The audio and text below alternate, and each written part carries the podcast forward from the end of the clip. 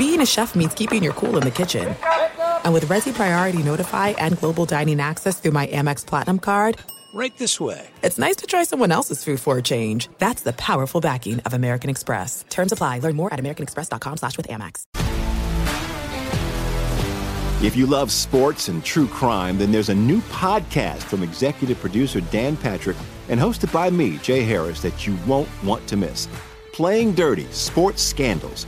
Each week, I'm squeezing the juiciest details from some of the biggest sports scandals ever. I'm talking Marcus Dixon, Olympic gymnastics, Cain Velasquez, salacious Super Bowl level scandals. Join me on the dark side of sports by listening to Playing Dirty Sports Scandals on the iHeartRadio app, Apple Podcasts, or wherever you get your podcasts.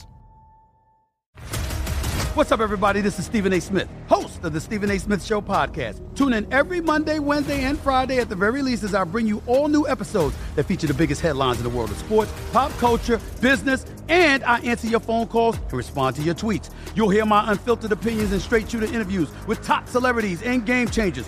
All that and more. So listen to the Stephen A. Smith Show podcast on the iHeartRadio app, Apple Podcast, or wherever you get your podcast.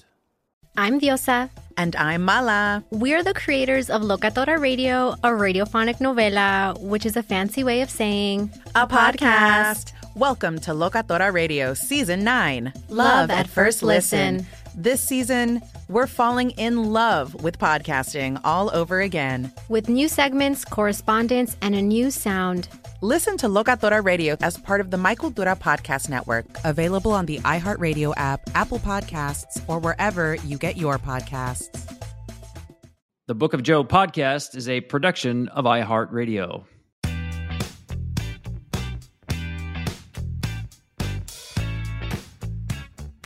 Hello there. Welcome to the Book of Joe podcast with me, Tom Verducci, and of course, Joe Maddon. I like to call it the most interesting podcast for baseball on the planet. And if you just found us, welcome. Glad you're here. And if you were with us last week, you heard us talk about the fact that no managers had been fired in the course of the 2023 baseball season. Well, my goodness, things changed in a hurry. Joe, we are now looking at four managerial open, openings, including the retirement of Terry Francona in Cleveland. Phil Nevin with the Angels, Gabe Kapler with the Giants, Buck Showalter, with the Mets, all out. I need to get your take, Joe, on this. And uh, first of all, we need to start with Phil Nevin and the Angels. Obviously, he succeeded you there. Uh, whoever gets that job will be the fifth manager for the Angels in the last seven years. Your quick take on the ouster of Phil Nevin. Good morning. Uh, yeah, um, I was I kind of surprised. I was surprised, really surprised by Kapler. And with Buck, I just didn't know um, where that was going to go, uh, almost like based on mutual uh, considerations. But Phil, see, the thing about Phil and about Cap in particular, and I think to a certain extent Buck, although it's almost hard to believe, is that this a lot of this was controlled by the front offices in both cities. I was, I've always thought that Farhan and uh, Gabe were almost inseparable, and then with Phil and uh, and Perry and, and Alex in that group, I thought they were kind of tight too. And again, when you get so much input from front offices regarding how to do things, it's almost um, incongruent for them to fire somebody that's been actually carrying out their methods or their plans.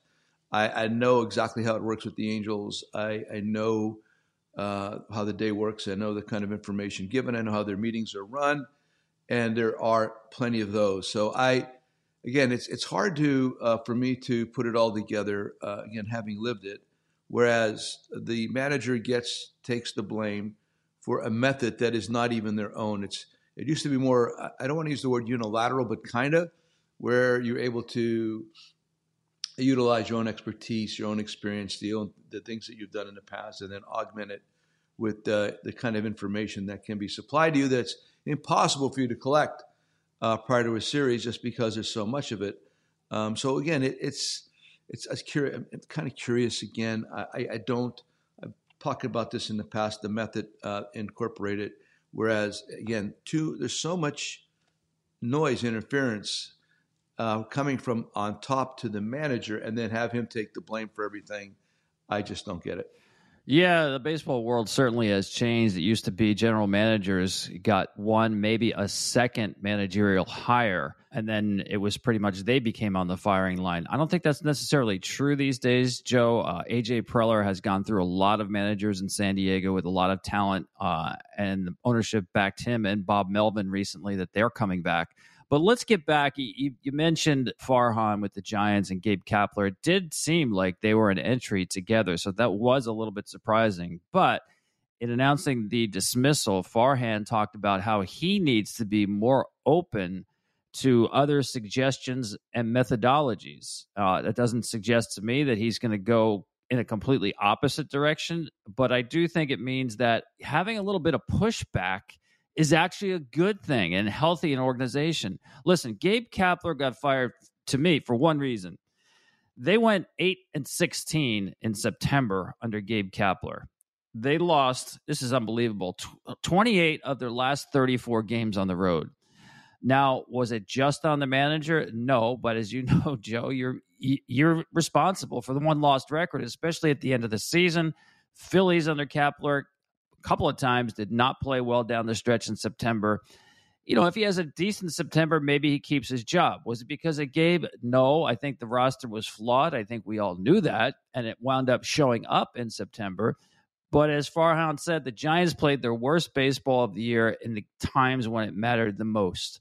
And that's why he was fired. So I think there does have to be a question of where do the Giants want to go from here. But um, listen, I, I, I, was surprised only because I thought the two of those were tight. Farhan maybe surprised some people when he hired Gabe in the first place. But yes, I, I do think, like a lo- lot of organizations, they need to be more open to other methodologies. There's not one everybody way. dovetail uh, thinking the same way. Well, cannot agree more with you on that. And again, when um, when a team fails in September, why? Um, I know with the Cubs, the one year that we didn't do well my last year there. Part of it was was injuries, and part of it was fatigue. Um, when we got beaten by the Rockies in a one game playoff, we get we won 96 games, and it's considered a bad or 95, and it's not such a good year. But we we had like one day off out of the last 45 or 46, something to that effect of the season. What I'm driving at is fatigue, uh, and I know these are young players. I get it but part of the the landscape these days, and I don't, I haven't wasn't there specifically to see this, but it's the choreography that occurs before the game. It just seems that everybody wants or feels it's necessary to do all this on-field work before a game begins in order to be prepped for the game. Um, I mean, back in the day, it was just primarily batting practice. Guys that took ground balls, and there was even a point where we took um, infield. I've always believed, um, and I've had some teams that done really well in the second half to really prevent fatigue, prevent mental and physical fatigue by not overworking them physically on the field. Uh, I don't even know if the necess- if, if, if groups feel it's necessary um, because a lot of these guys maybe have not gotten all the training that's necessary in the minor leagues before they get there. Uh, I don't know whether inadequacies are or just the fact that we need to see you working to believe that you uh, have earned the right to win tonight. Things like that, uh, and that's always bothered me. For me, it's it's about having a, a, grip on what your group is all about. It's about keeping them fresh, both mentally and physically, by the end of the season. Uh, back when I first began with the Angels, Rick Burleson pointed out to me the bad September's we were having, and he thought it was because we hit too much uh, on the field. We used to take one hour batting practice every day, which coming from the minor leagues at that time didn't seem so oppressive to me because you're in the minor leagues, you do things like that. Uh, but we were. We were not a good later in the season team with the Angels when I first got there, and a lot of it was if you keep working them all year long, there is a point of diminishing returns in everything. And so these are the kind of, I don't, this would be the first place I would look. Um, what do we do on a daily basis uh, on the field and even to the extent off the field where how much information do we think was necessary? Uh, in a situation like the Giants, I'd be curious to see if they felt they needed to give them more in uh, late August, September, going into those games, and and really try to add more weight to these games and have the players just think about them differently as opposed to how they thought about them earlier in the season. This is where I would do my deep dive. I mean, I know the Yankees are wanting to bring in independent operators to try to figure out what went wrong with them. I would I would definitely look at us. I would look internally and try to break down did we do anything differently in the latter part of the year. Uh, where players making more mental mistakes than they had early in the year. Example, are they chasing out of the zone where the, earlier in the year they weren't chasing out of the zone? Pitchers more walks uh, where they were they were trying at certain spots and just couldn't get there. Um, you know, again, mental mistakes on the bases. That that's where I'd be looking to see. A lot of times when you're getting to those mental mistakes, a lot of it to me is based on fatigue.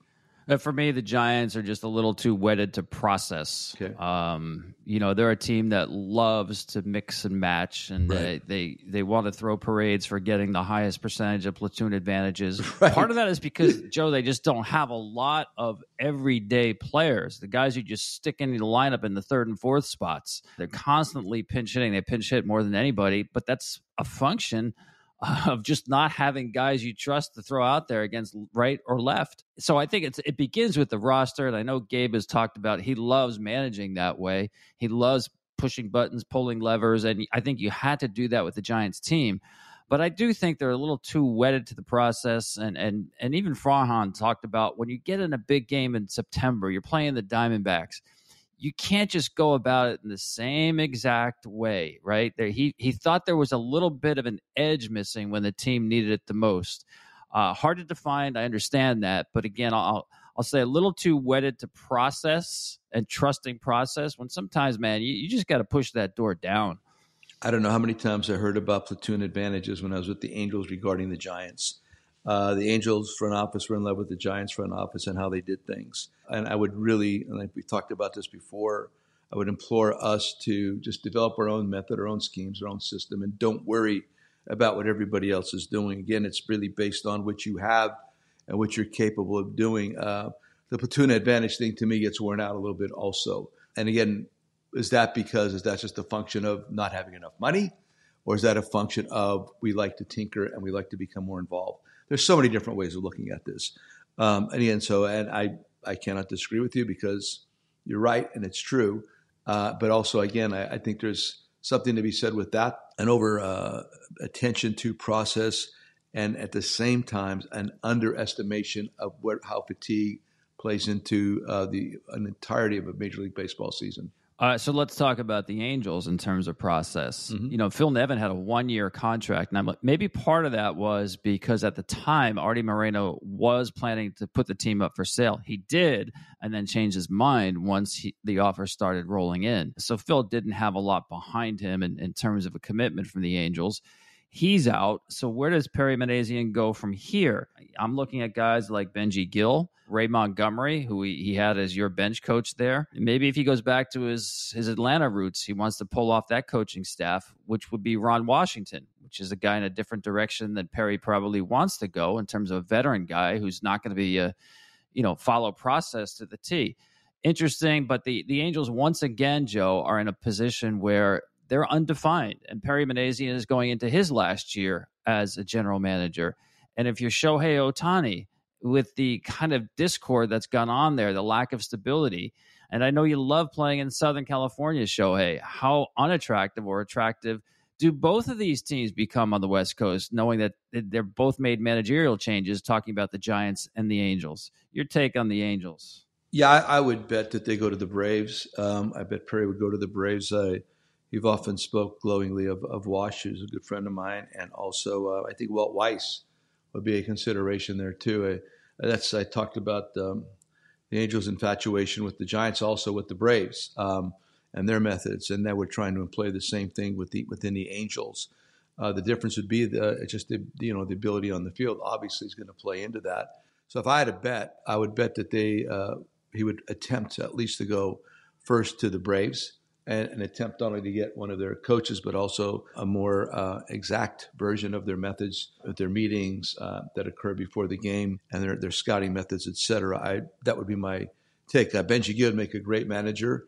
Uh, Ray Montgomery was my bench coach for a bit, but I think, quite frankly, uh, Benji would be more qualified based on his experiences uh, managing in the Mexican League also. So I'd be curious. I'd be curious to see how this all breaks down. but if I had a bet, I would bet on um, something from Atlanta. Uh, as far as the Giants go, I should have mentioned, I think, some of the candidates. First of all, you have to say Craig Counsell's name no matter what job is opening out there. He is, to me, going to be the best free agent this side of Shohei Ohtani. He has told Brewers management, ownership that, hey, listen, I'm not ready to commit. I want to see where life takes me at the end of this season.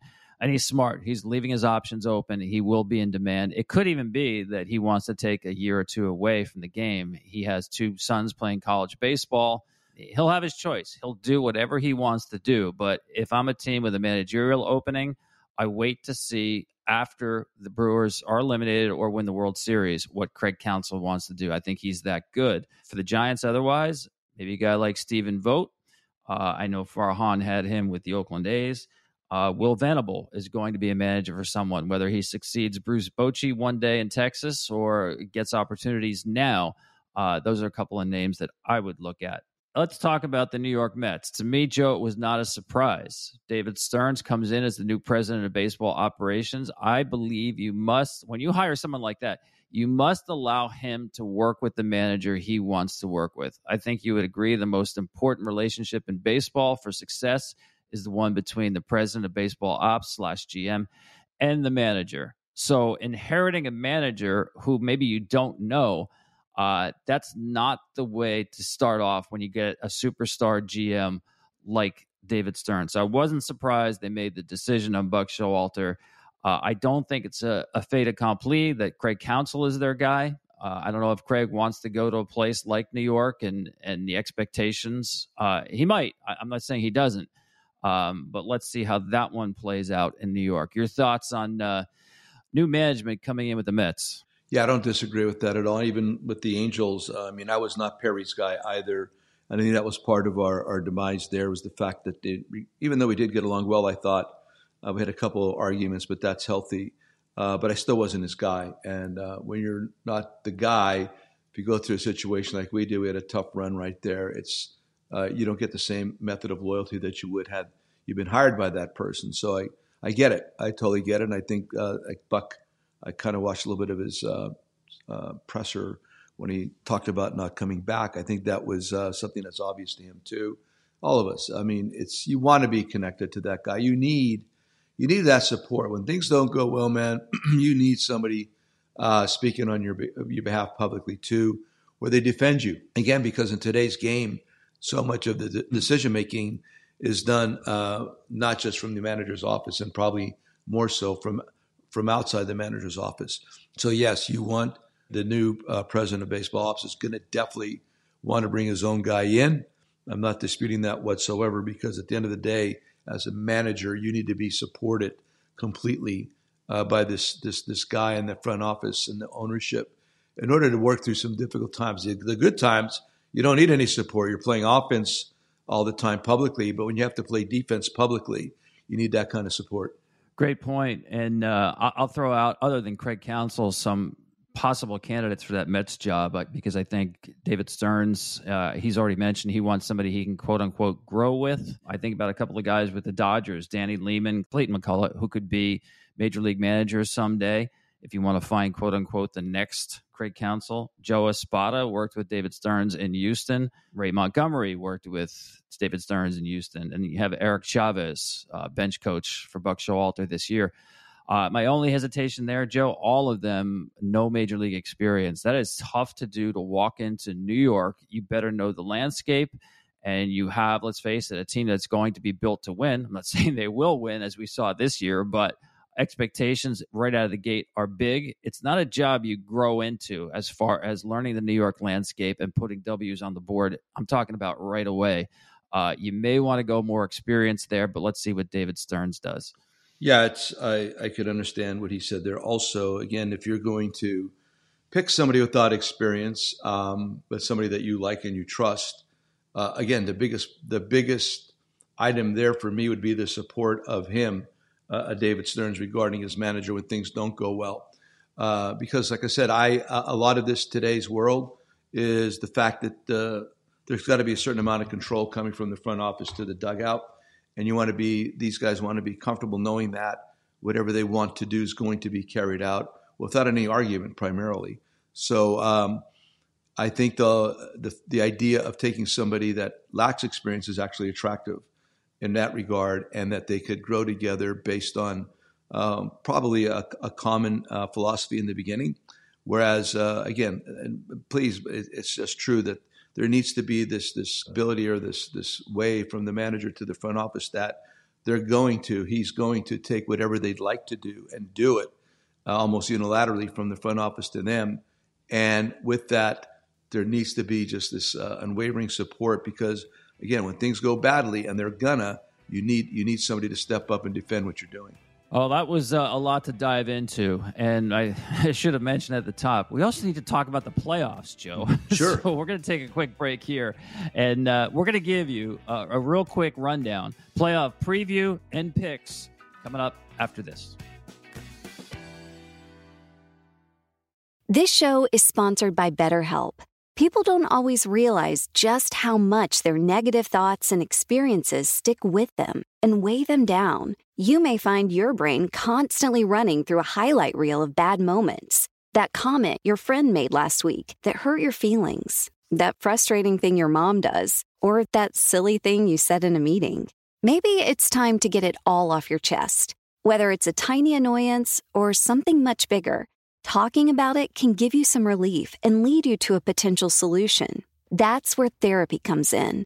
It's a safe space to share whatever's weighing you down and learn to process it so your internal highlight reel can focus on the good stuff. And BetterHelp offers affordable online therapy on a schedule that works for you. Connect with a licensed therapist by text, phone, or video call. Start the process in minutes and switch therapist anytime.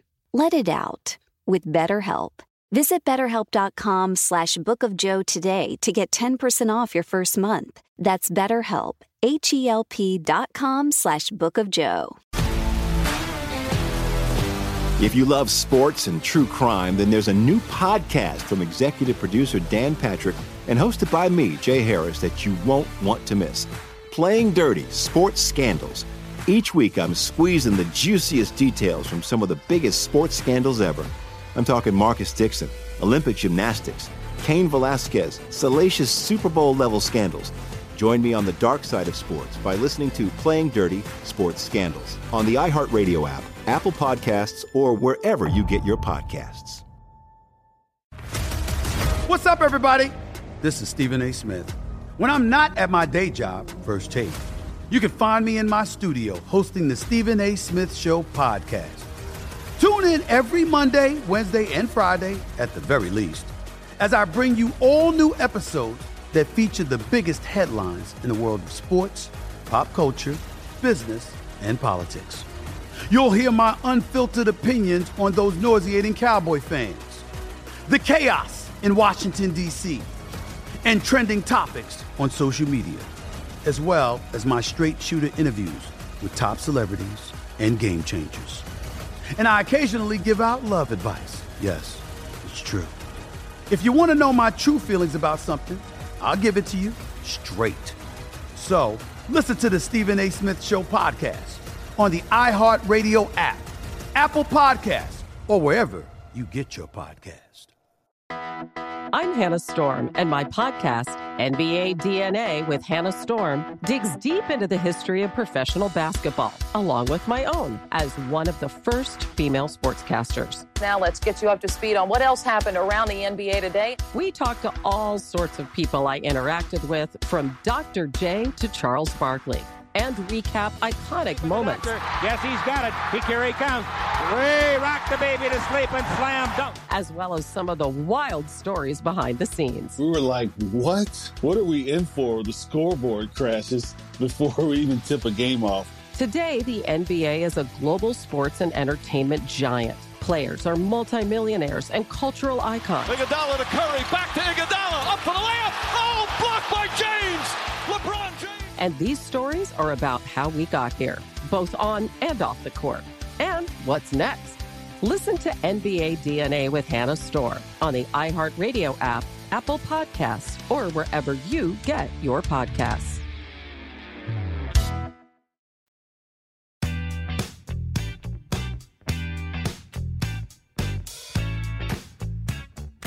Welcome back to the Book of Joe podcast. Yeah, playoff baseball is here, folks.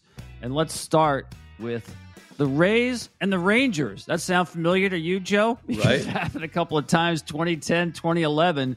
Uh, the Rangers got you both times. They did. Uh, This is a wild card series at the Trop. Uh, give me your off the cuff feel on this this series in the wild card. Rangers at the Rays. Yes, it's a good one. You're right. Back then, uh, uh, Adrian Beltre killed us. I think he had three home runs in one game to beat us. Uh, great, tough series, but we they had this thing on us uh, at that time. The Rangers had this thing on the Rays, and we had good teams there, and we just could not get over the over the top with them. Uh, I think the Rays playoff experience is going to help a lot right here. I think they're pitching too, because, and I know some guys have been hurt. I understand that. However, they will do the right thing regarding how to attack the Rangers lineup for me, how's the right way to attack the Rangers lineup? And that would be to really try to render Seager moot. I mean, just really keep him out of it, and and almost like I've said before, uh, give him the uh, uh, Bryce Harper treatment that we did years ago with the Cubs versus the Nationals. I think he's the one guy you just really got to know where he's at all times. He's he's that guy on the football field. Where is he at all times? On the basketball court, where is he at all the time? At all times when he's at home plate, know that and really um, make your pitches, make him swing at what you want him to swing at. And when it's when it's eight, when you're able to, don't throw him a strike. Just don't. So I think they can't. They can do something like that. They could render him almost smooth and, and really have to attack everybody else. And I and again, I just think the grittiness uh, of the Rays is going to pay off, and their experience in these situations is gonna is going to come uh, to the forefront. I do. Yeah, I agree. Also, the fact that they have these games at home. Mm-hmm. The Rays are 53 and 28, tied with the Dodgers for the best home record in the major leagues this year. Rangers, they're going to have to slug their way if they're going to win this series. It's a really good offense. Only the Braves and Dodgers scored more runs per game than the Rangers. Actually, the Rays were right behind the Rangers as well. This is the best offense the Rays have ever had in terms of run scoring. Uh, if you gave me Jeffrey Springs, Rasmussen, McClanahan, Jason Adam, all these pitchers not available to the Rays because they're injured, that would be a World Series team. I'm not saying they can't get there, but it's amazing that they're still dangerous. It starts with Glasnow, game one starter the Rays actually are just three and six in his nine postseason starts, ERA over five. He's got the stuff though to dominate. The Rays do not let their pitchers go over 100 pitches. It's just the way they operate. The bullpen's deep enough to do that. And the bullpen is advantage Rays. Texas is the first team in postseason history with more blown saves than saves. And that's a Bruce Bochy team. So it's kind of odd to say that. So I'm with you. I'll give the Rays the edge there. Um, the other American League wildcard series, Blue Jays at the Twins. Twins get the home field because they won their division. Blue Jays actually won more games. Give me your take on this series. Well, from the beginning of the year, is Correa going to play? Do we know that yet? That's a lot of questions there. Correa and yeah, Lewis, right, yeah. and yeah, he's probably going to play, but hasn't played much in the last two three weeks with that plantar fasciitis. Yeah, and that matters. I mean, having not played, having not played could matter both ways. I mean, could be rusty, but then again, he could be rested. The two R's, right? So I, I don't know. That's that's really interesting because of his history in the playoffs. Uh, I, I'm, that would be a big factor, I think. But I really like, uh, you know, I, I said this in the beginning of the year when we talked about this, uh, the pitching, the starting pitching with the the Twins. I really like it. Uh, I like I like Gray and I like like uh, was it Lopez, right? Yep. I, I like these guys and uh, their bullpen's outstanding too. So I and I watched the I watched the Blue Jays. The Blue Jays got a lot of talent, physical talent. They got some nice. Then they got some. I love. I'm a big uh, uh, Gausman guy. I, have I've liked him. I wanted uh, the teams I was on to acquire him. I've liked him for years. Once he came up with the splitter, but they make mistakes, uh, and I. You know, I just defensively, uh, there's, and Chapman's wonderful, but I even, you know, Bichette at shortstop, I still think he belongs in the outfield as an example. I mean, things like this, that's going to show up. They're going to show up somehow defensively, I think. And the Twins, um, their pitching staff, I think, is going to be strong enough to shut down the Blue Jays offensively. So, uh, for those different reasons, I like the Twins in the series. Well, I know one thing. There's going to be a ton of strikeouts. You know, the Twins strike out more than any team in baseball, but their starting pitchers get, I think they're second or third in strikeout rate. Uh, I'm with you on the Blue Jays. They scare me a little bit. You saw last year against Seattle, they did not rise to the moment and got knocked out very quickly. I don't think they have played up to their level of ability. I think this series is a coin flip. I will go with Toronto though, because I, I again I think the injuries for Minnesota scare me a little bit. I don't know at what strength they're going to be, even if the guys are on the field, and the strikeouts do bother me. A lot of strikeouts in that lineup. All right, let's switch over to the National League, Joe. Diamondbacks at the Brewers. Now, the Brewers get some bad news that Brandon Woodruff, their really a game two starter behind Corbin Burnes, will not be pitching in the series. Don't know if he's out for the rest of the postseason, but that shoulder injury uh, came back again on his last start of the season. So he is out in this series. Diamondbacks at the Brewers. Yeah, independent of all of that, um, the Brewers, my experience with them is that they have a grittiness uh, at this time. They have a grittiness period, and I know Craig has a lot to do with that, but they find ways to, to, to be successful. That's, that's how I view this group.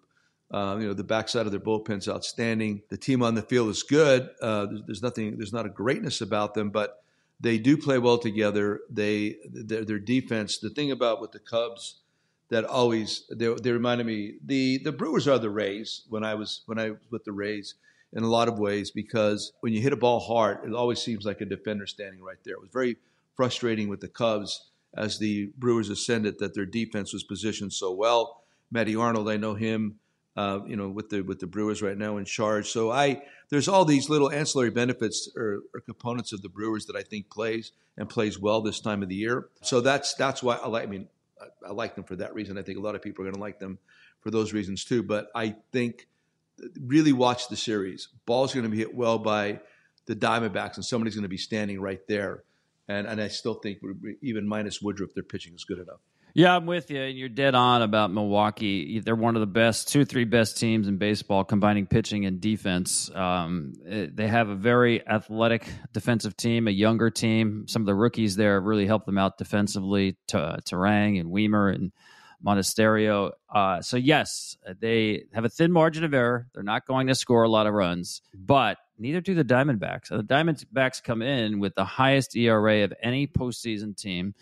They cannot start Gallen in game one because they had to use him over the weekend. So Brandon Pfaadt gets the ball in game one against Burnes. That's a tough matchup. Goes against Arizona. They did not hit at all in the last week of the season. So yeah, I, I think it'll be competitive, low scoring games. But you know what? The Brewers love those kind of games, and with Craig Counsell, they find a way usually to win those games. All right, the other wild card series, the Marlins at the Phillies. Now the Marlins won the season series seven to six. You can take that for whatever it's worth. I Joe, I'd never put a ton of stock in the season matchups because you're looking at you cut down your rotation, you cut down your bullpen guys. It's a different game, you know, in the postseason and the regular season.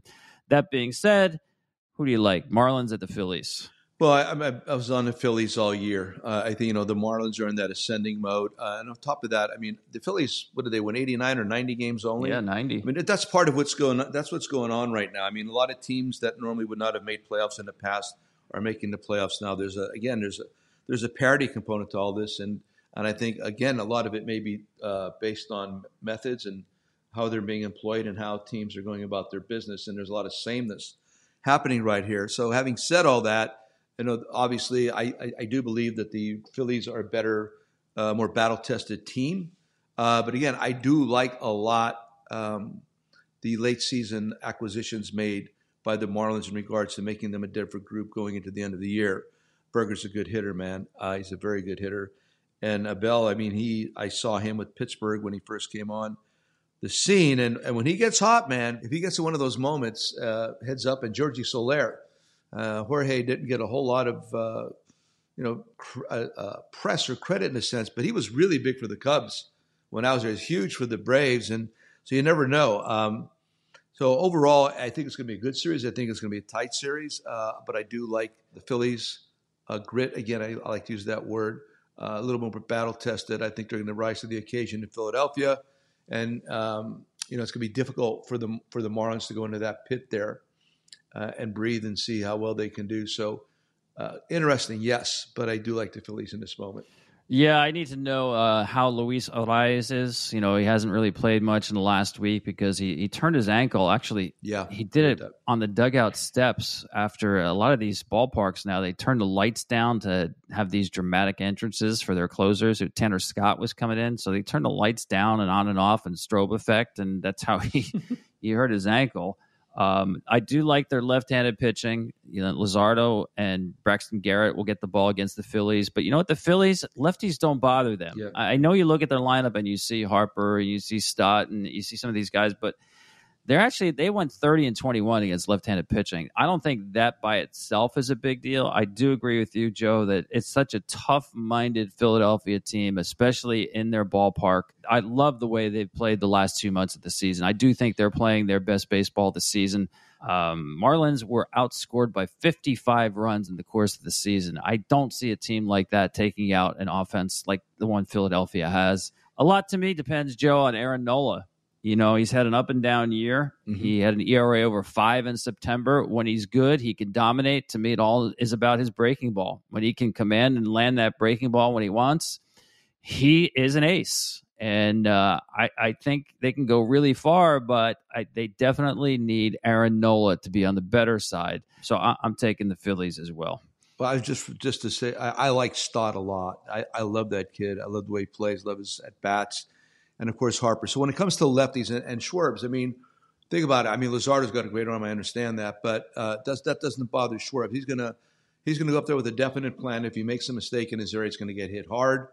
Uh, Harper is going to battle, and Stott is just a good hitter. Brandon Marsh, I don't know what they're doing right there, but Marsh had a really good year, and he's really come on right now too. And the fact that they permitted their lefties to face lefties, we were talking about the platoon advantage earlier uh, regarding the Giants um, and you get to leaving your better players out there all the time and fighting through and learning how to, to compete better against lefties, I think is going to uh, pay dividends for the Phillies right now. So, uh, uh, yeah, uh, there's a lot of stuff there, and I, I, I agree with that. I think um, the lefties will, will handle the lefties. Nola, uh, what's going to happen there? Uh, Robbie's just going to be very quick with him. Um, he's going to have to keep a close eye on him.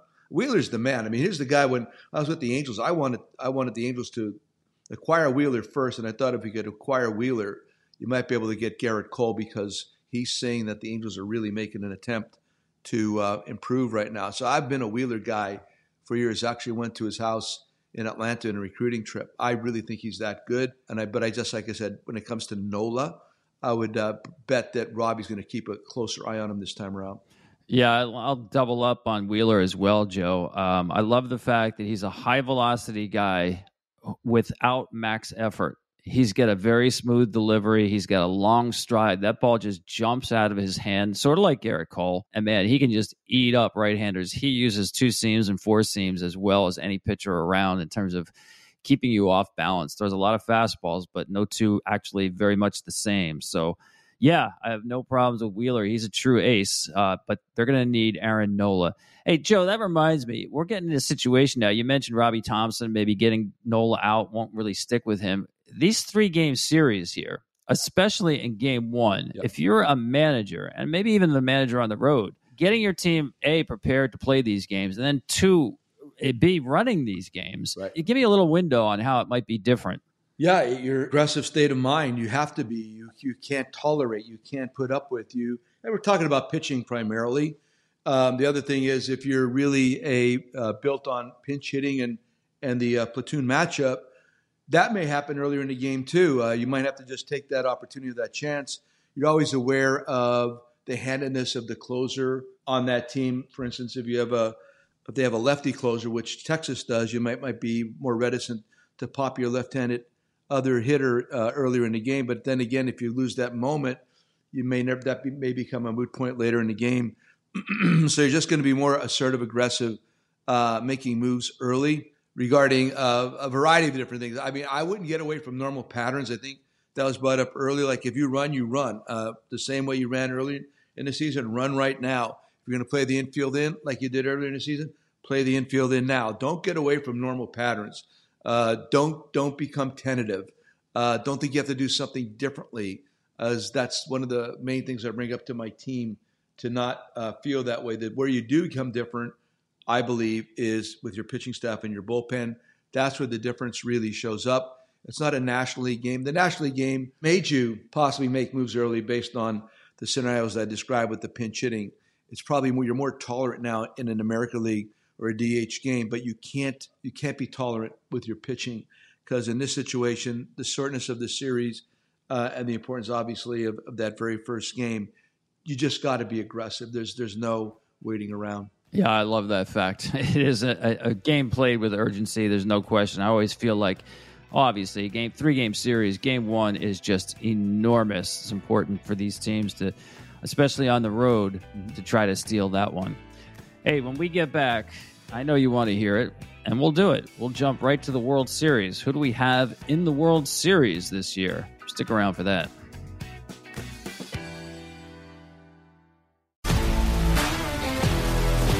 If you love sports and true crime, then there's a new podcast from executive producer Dan Patrick and hosted by me, Jay Harris, that you won't want to miss. Playing Dirty Sports Scandals. Each week, I'm squeezing the juiciest details from some of the biggest sports scandals ever. I'm talking Marcus Dixon, Olympic gymnastics, Cain Velasquez, salacious Super Bowl level scandals. Join me on the dark side of sports by listening to Playing Dirty Sports Scandals on the iHeartRadio app, Apple Podcasts, or wherever you get your podcasts. What's up, everybody? This is Stephen A. Smith. When I'm not at my day job, First Take, you can find me in my studio hosting the Stephen A. Smith Show podcast. Tune in every Monday, Wednesday, and Friday, at the very least, as I bring you all new episodes that feature the biggest headlines in the world of sports, pop culture, business, and politics. You'll hear my unfiltered opinions on those nauseating Cowboy fans, the chaos in Washington, D.C., and trending topics on social media, as well as my straight shooter interviews with top celebrities and game changers. And I occasionally give out love advice. Yes, it's true. If you want to know my true feelings about something, I'll give it to you straight. So listen to the Stephen A. Smith Show podcast on the iHeartRadio app, Apple Podcasts, or wherever you get your podcast.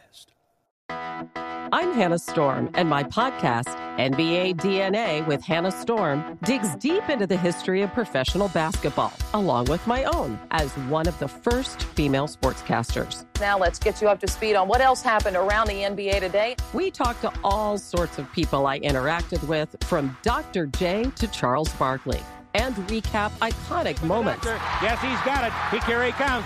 Ray rock the baby to sleep and slam dunk. As well as some of the wild stories behind the scenes. We were like, what? What are we in for? The scoreboard crashes before we even tip a game off. Today, the NBA is a global sports and entertainment giant. Players are multimillionaires and cultural icons. Iguodala to Curry, back to Iguodala, up for the layup. Oh, blocked by James.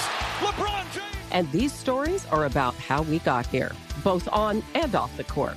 And what's next? Listen to NBA DNA with Hannah Storm on the iHeartRadio app, Apple Podcasts, or wherever you get your podcasts. NFL Total Access, the podcast, is getting you ready for the 2024 NFL Draft. I'm your host, Andrew Levy, and I'll be delivering two shows a week to make sure you're caught up on the very latest NFL news, including every free agency move and how it changes the draft needs of your favorite team. Draft experts and talent scouts, mock drafts, and a few shock drafts, too. NFL Total Access, the podcast, is already on the clock on the iHeartRadio app, Apple Podcasts, or wherever you get your podcasts.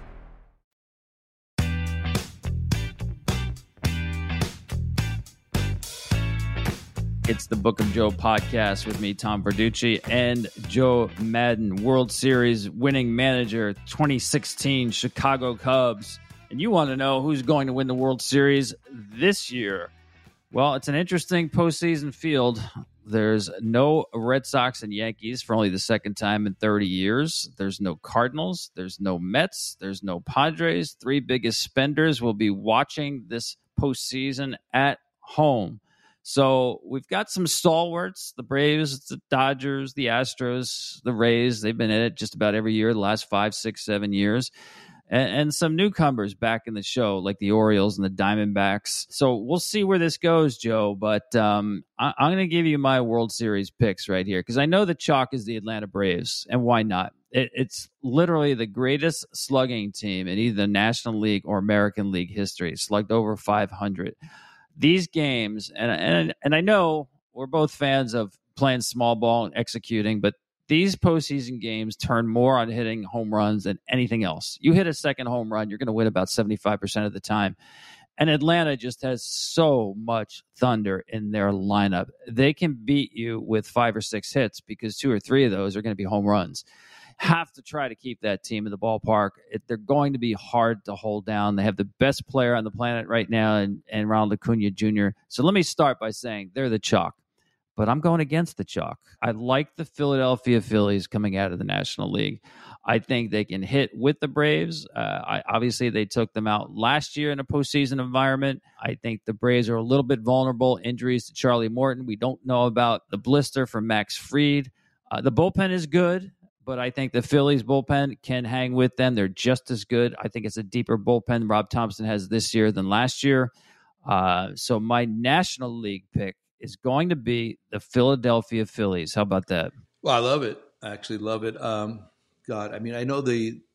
I'm watching the Braves at the end of the year, and they've been faltering a bit, and they still had about 103 wins, something crazy like that. I do like the Phillies also. Uh, I do. I didn't realize the statistical component of the home runs in the postseason because I know there's so many points in a game that the ball's just got to be moved in order to score a run. And to what extent, if you did that more often, would the would the home run become less important if teams could actually create runs? I think maybe with the stolen base this year, you might see a different uh, method regarding um, scoring some runs. But uh, the Phillies side of things, uh, I do. I hate to agree. I don't. I don't hate to agree with you, but I, I, I like them. I, I liked them from the beginning of the year. I like the Phillies. We talked about that. I remember uh, early on I was on them, and your concern was about Bryce Harper being out and how long he was going to be out. Uh, and then they did, they got off to the bad start, but all of a sudden they've caught their breath. And I like their clubhouse. I like their attitude. I like their grit. And not to say I don't like um, Atlanta for the same reasons, but um, from the beginning, I thought this is a possibility. Uh, and right now, they're they're playing with that that that that uh, that fire in their eyeballs. I don't get to see Atlanta as as much, and I know Acuna is Acuna. I get that. Love Olson, nobody even talks about him, but uh, why can't you? I mean, I but I at the end of the day, I have to say uh, I'm on I'm on the Philly train right now. Yeah, you know, listen, Philadelphia's a different team right now. I said they're playing their best baseball. Part of that, as you mentioned, Harper, you know, coming off the Tommy John surgery, had no power when he first got back, but he's back at full strength. You know, he loves the big moment. And the difference maker to me is Trea Turner. Yep. I mean, the way he played these last two months, that's the superstar player they signed. So they're playing their best baseball. We should mention the LA Dodgers, Joe, because I think it's going to be a different postseason for the Dodgers. And I think there's tremendous amount of you want to call it pressure or responsibility on Dave Roberts because he's going to have to win games with his bullpen. His starting pitchers, and you can probably mark this down. I'm not sure if anybody's going to face more than 18 batters. He just doesn't have that kind of rotation. You know, Clayton Kershaw is being really, really good, but he can only go 60, 70, maybe 80 pitches at this point with the shoulder. You've got Bobby Miller, lights out stuff, but he's beyond his innings, you know, high as a rookie. Uh, and I just think this is the way Dave Roberts runs games. Uh, in his last 12 postseason games, no one has gone beyond the fifth inning for the Dodgers. He's got a great bullpen. He will go to it early and often. I think it's easy to do early in the postseason calendar. Don't forget, in the division series for the National League this year, you play game one, there's an off day. You play game two, there's an off day six of his first eight games potentially he will go in with a fully rested bullpen with days off before those games so he can do that i think eventually it may catch up to you but uh, listen i think this is going to be a theme throughout the postseason you're going to see relief pitchers throw basically as many innings, if not more, than starting pitchers across the board in baseball. It's just the way it is, and especially with the off days, the Dodgers will try to max that out. I, I think eventually it's going to come back and catch up to them, but that's their path to get to the World Series is through their bullpen.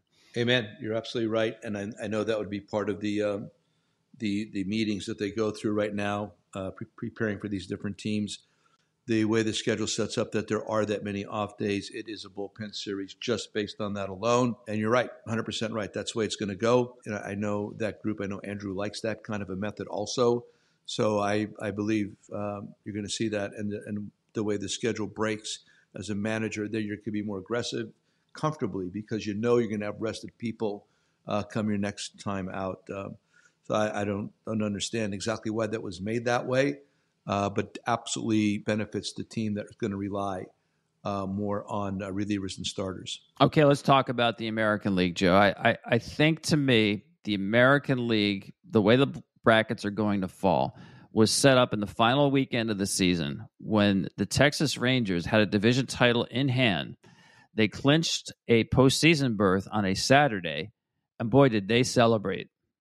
The Astros clinched the postseason spot, and they're like, yeah, we're not done yet. Mm-hmm.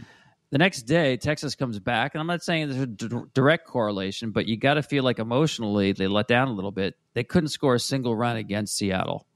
They fell into the wild card spot. So rather than a bye in the first round, they wind up having to fly from Seattle to Tampa to play in the most difficult place to win a game in the American League, and that's the Trop. That is a huge downfall for the Texas Rangers by the way they lost that last game of the season. Flip side, Houston back as division winners, huge advantage with the bye. If they went into a division series or wild card series, Justin Verlander would not have been able to take the ball in game one because he pitched over the weekend in Seattle. Now they get Verlander, who was terrific in the last week of the season, rested for a game one in the division series with Framber Valdez behind him.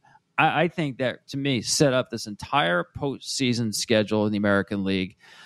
The Astros, and all due respect to the Orioles, because I, I think they're actually underrated, even though they have the best record in the American League. Their starting pitching is way better than people think. Mm-hmm.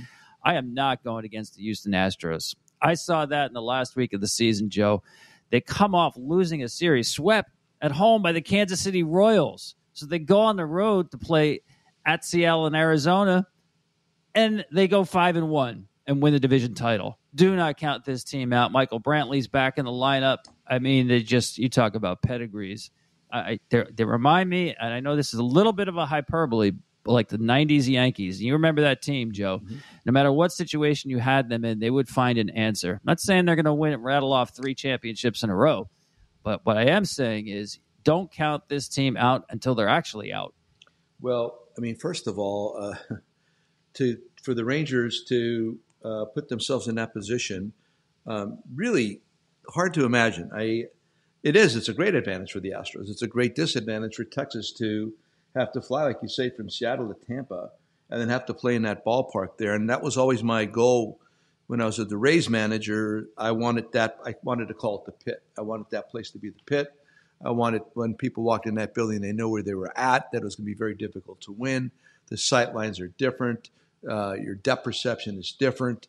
Uh, everything about it, just the barometric pressure felt different. Everything about that place is different, and it's uncomfortable um, when you make when you have to come in. Now we got beaten there. Yes, the, the Rangers did beat us there back in the day because uh, Beltre was so good, but tremendous disadvantage for the uh, Rangers to have to make that trip, play that team in that building, and forfeit some of the rest they could have had otherwise. Now, having said that, I mean, and you're talking about the Astros, and yeah, they're they're great and they're wonderful and uh, everybody seems to be clicking. But what what's up with their record at home? I don't get it. I, I, I, I don't any, get it. I mean, is there any is there any concrete reasoning behind that? Because again, they go on the road, go five and one. Had they played at home, would they've gone five and one? Which is kind of like uh, again incongruent because it's based on their history there. I know we've gotten past it, but the fact that they all the things that have been going on there, the banging on the trash can, et cetera, and the advantages they've had there, now all of a sudden it's a disadvantage. I don't understand. I, I don't even love to know any kind of theories regarding that. Uh, having said all that, if you're picking the Astros, I'm still picking Baltimore. Um, I'm staying with my guys up there. I'm staying with Brandon, staying with that athletic team, and because they do play well in Houston. Also, I don't know what the deal is with Houston in Baltimore, but uh, there's something about the Orioles right now. Uh, their athleticism, their, and again, talking about grit, they're like the American League version of the Phillies to me and that'd be a great uh, replay from years ago. What was in the '80s? Uh, Phillies and the Orioles. Yeah, 1983. Yeah, uh, good travel series too. Yeah, by I the mean, way, that yeah, it's a tremendous travel series. But uh, I could see that happening. Um, I don't think Baltimore's going to back off. These guys, uh, I don't want to use the phrase "team of destiny," but definitely there's something about them that's so attractive to me. Uh, I think Hyder's done a great job leading them just by being Hyder. Brandon Brandon Hyde. Um, he's got the stoic method about him. He's uh, he's the, one of the funniest guys that you'll never really realize that he's being he's funny. He doesn't even know he's funny, but he's also really bright and he knows he knows he knows what he's doing out there. He knows what he knows what he knows if that makes any sense. So there's all these little things going on there in Baltimore. I think their fan base is going to show up. So uh, yes, don't disagree. But the, the the thing, the incongruities about the Houston at home and on the road is weird. But I just think that Baltimore is the team that's going to get it done this year. Baltimore, Philadelphia. Yeah, let me first address the Houston thing because there there was mm-hmm. a story that they they repainted the batter's eye in center field there in Houston. That might have something to do with it. I think that's baloney. Mm-hmm. Joe, I don't know about you, but when I look at home road splits, mm-hmm. I really don't try to explain them.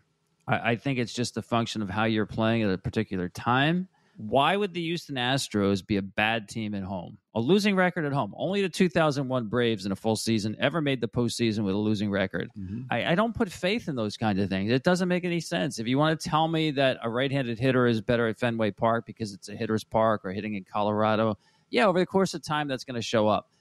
Why it, the Houston Astros would be a sub 500 team at home I'm not going to try to explain it. I think it's an anomaly, and that's it. I, I, think it has absolutely no bearing on what happens in this postseason. There's something in their heads. I mean, that would be the only thing. There's nothing that's logical, nothing that makes sense, nothing that's worth exploring. It's just something that's human and phys- and, and human.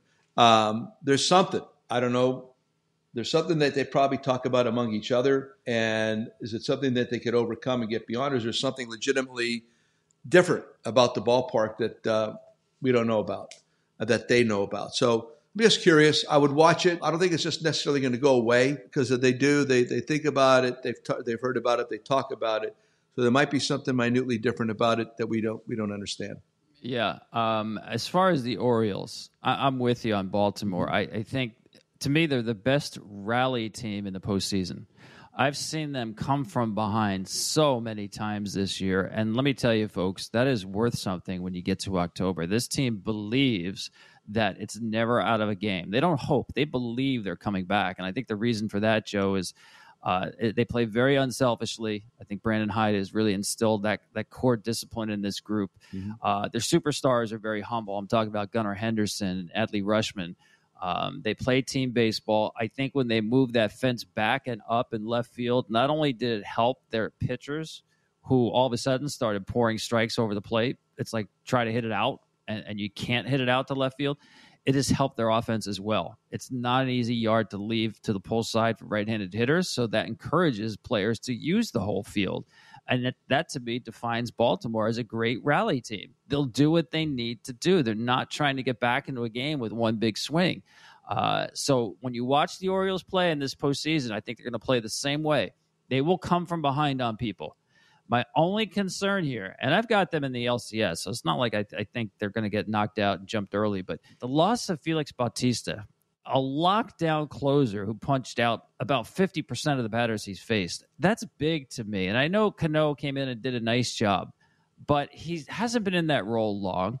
The situations get bigger in the postseason, and it it moves everybody else in your bullpen carousel up a little bit. Uh, I I think push comes to shove because I've got Houston over Baltimore. Dusty Baker has more and better options to win a game late than Brandon Hyde. Not a lot more, but uh, Abreu, Bryan Abreu has just been amazing to get to uh, Ryan Pressly, and Abreu can get get out there and get you five or six different outs, and even Pressly can get you more than three. Uh, that's the one edge I see. And again, maybe that home record for Houston means something, maybe it doesn't, but I know this: you put them on the road, have to win a game six or seven to get to the World Series, they absolutely can do it. No question they can, but can they do it in Baltimore against that group, just like you described them? Um, I think it's going to be fast. That's that's really interesting to me. I'd love to see it come down to that. Um, those two guys playing each other, and uh, and again, if the if it in my mind's eye, if it all works out like I can see it working out, it'll be like looking in a mirror. Philly looking at Baltimore, Baltimore looking at Philadelphia. Uh, two very similar teams in regards to uh, their cities, their fan base, where they come from the kind of teams that they have. Uh, if you want a throwback series, if you want to turn back the clock a little bit, I don't think it get any better than that. I'm with you. Sign me up. I, I, would take that. Here I am. I have the Phillies over the Astros in the World Series, a rematch of last year with a different result. But uh, man, I, have loved watching this Baltimore team all year long. Uh, two great fan bases, and like I said, it's can't beat the travel. right You're right there, 95. Come on. God. Piece of cake. That's awesome. That'd be awesome. So, who's your final pick? I mean, we heard about your pennant winners. Who you got uh, winning it all? Well, like I said, in, they're looking in the mirror. And um, at the end of the day, even just based on regular season record, I'm taking Baltimore. I'm taking the Orioles. I'm taking my boy uh, to go all the way this year. Um, they won over 100 games. Uh, they did it in a really good division. They're absolutely battle tested. I think they're I just love the way their players go about their business. Does not it reminds me kind of my 2016 Cubs and even to a certain extent the um, the Rays. But there there's a lot of young guys there that don't act like young guys, and um, uh, there's a couple just a couple sprinkled veterans in there. Uh, I don't think they're going to be uh, intimidated by anything. Um, I think when something bad happens, they're going to bounce back from it quickly. And uh, I just think overall, talent wise, uh, what they got going on the field I kind of like it. I like you did mention Trea Turner. I think he's like he's going to be like the the alpha thing for the Phillies. He's going to really come on strong at this time of the year. I think he's going to really show how good he is. He's been showing that, but the people that doubted his abilities earlier on are really going to see him showcased um, during the playoffs. But at the end of the day, I like I like the makeup. I like the makeup of the Orioles. I like the way they, and I don't dislike the Phillies, but I really like this this. Um, when I look at when I watch them on the game on TV, when I see these guys and I hear them talk, I just uh, there's a humility about them, like you suggested, and there's an absolute um, they believe they believe in themselves and each other. So I got Baltimore. It's a good call, and uh, boy, I can't wait to see and hear the energy in that ballpark. When it's been a while, essentially, a, you know, a generation of younger fans who haven't seen your team, you know, win a postseason series and make a run Mm-hmm. Uh, you know they're hungry. It's a great baseball town. It's good to see baseball back and alive in Baltimore these days. Well, this is fun, Joe. I mean, let the games begin. Yeah. Postseason baseball is here. Uh, we're going to have to come back later in the week and do a very similar preview and pick on the division series once our, the matchups are set from this wild card series. So, um, to take us out for the start of the postseason fun, who do you have for us today? I have Jordan Peterson. I've really been following this guy a lot um, from Canadian dude, doctor, psychologist, psychiatrist. Uh, really, I, I, love listening to him. He's got a lot of wonderful points and theories, and he expresses himself so well. But again, here it goes because it applies. Uh, when you have something to say, silence is a lie. You know, I, I absolutely love that. Um, you know, and I think it, it, happens too often, especially with the advent and the popularity of social media.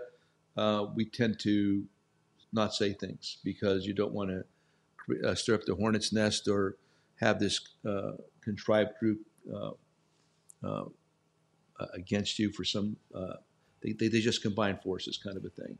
So when you have something to say, silence is a lie. So just tell me what you think, not what you've heard. It's on uh, one of my paintings with the um, spy versus spy. I love that. And again, I really enjoy listening to this fellow. I got to get his book. I think it absolutely resonates for me personally. Well said. And as usual, well done, Joe. We'll meet again uh, as we get into the division series round. You too, brother. Thanks a lot, man.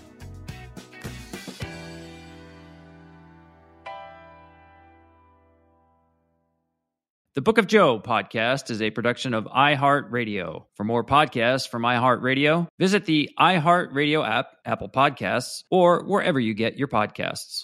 This show is sponsored by BetterHelp. It's a simple truth. No matter who you are, mental health challenges can affect you, and how you manage them can make all the difference. That's why everyone should have access to mental health support that meets them where they are and helps them get through. BetterHelp provides online therapy on your schedule. It's flexible, simple to use, and more affordable than in person therapy. Connect with a licensed therapist selected just for you. Learn more at betterhelp.com that's betterhelp.com. If you love sports and true crime, then there's a new podcast from executive producer Dan Patrick and hosted by me, Jay Harris, that you won't want to miss. Playing Dirty Sports Scandals. Each week, I'm squeezing the juiciest details from some of the biggest sports scandals ever. I'm talking Marcus Dixon, Olympic gymnastics, Cain Velasquez, salacious Super Bowl level scandals. Join me on the dark side of sports by listening to Playing Dirty Sports Scandals on the iHeartRadio app, Apple Podcasts, or wherever you get your podcasts. What's up, everybody? This is Stephen A. Smith, host of the Stephen A. Smith Show podcast. Tune in every Monday, Wednesday, and Friday at the very least as I bring you all new episodes that feature the biggest headlines in the world of sports, pop culture, business, and I answer your phone calls and respond to your tweets. You'll hear my unfiltered opinions and straight shooter interviews with top celebrities and game changers. All that and more. So listen to the Stephen A. Smith Show podcast on the iHeartRadio app, Apple Podcast, or wherever you get your podcast. I'm Diosa. And I'm Mala. We're the creators of Locatora Radio, a radiophonic novela, which is a fancy way of saying a, podcast. Welcome to Locatora Radio Season 9 Love, Love at, at, First listen. listen. This season, we're falling in love with podcasting all over again. With new segments, correspondence, and a new sound. Listen to Locatora Radio as part of the My Cultura Podcast Network, available on the iHeartRadio app, Apple Podcasts, or wherever you get your podcasts.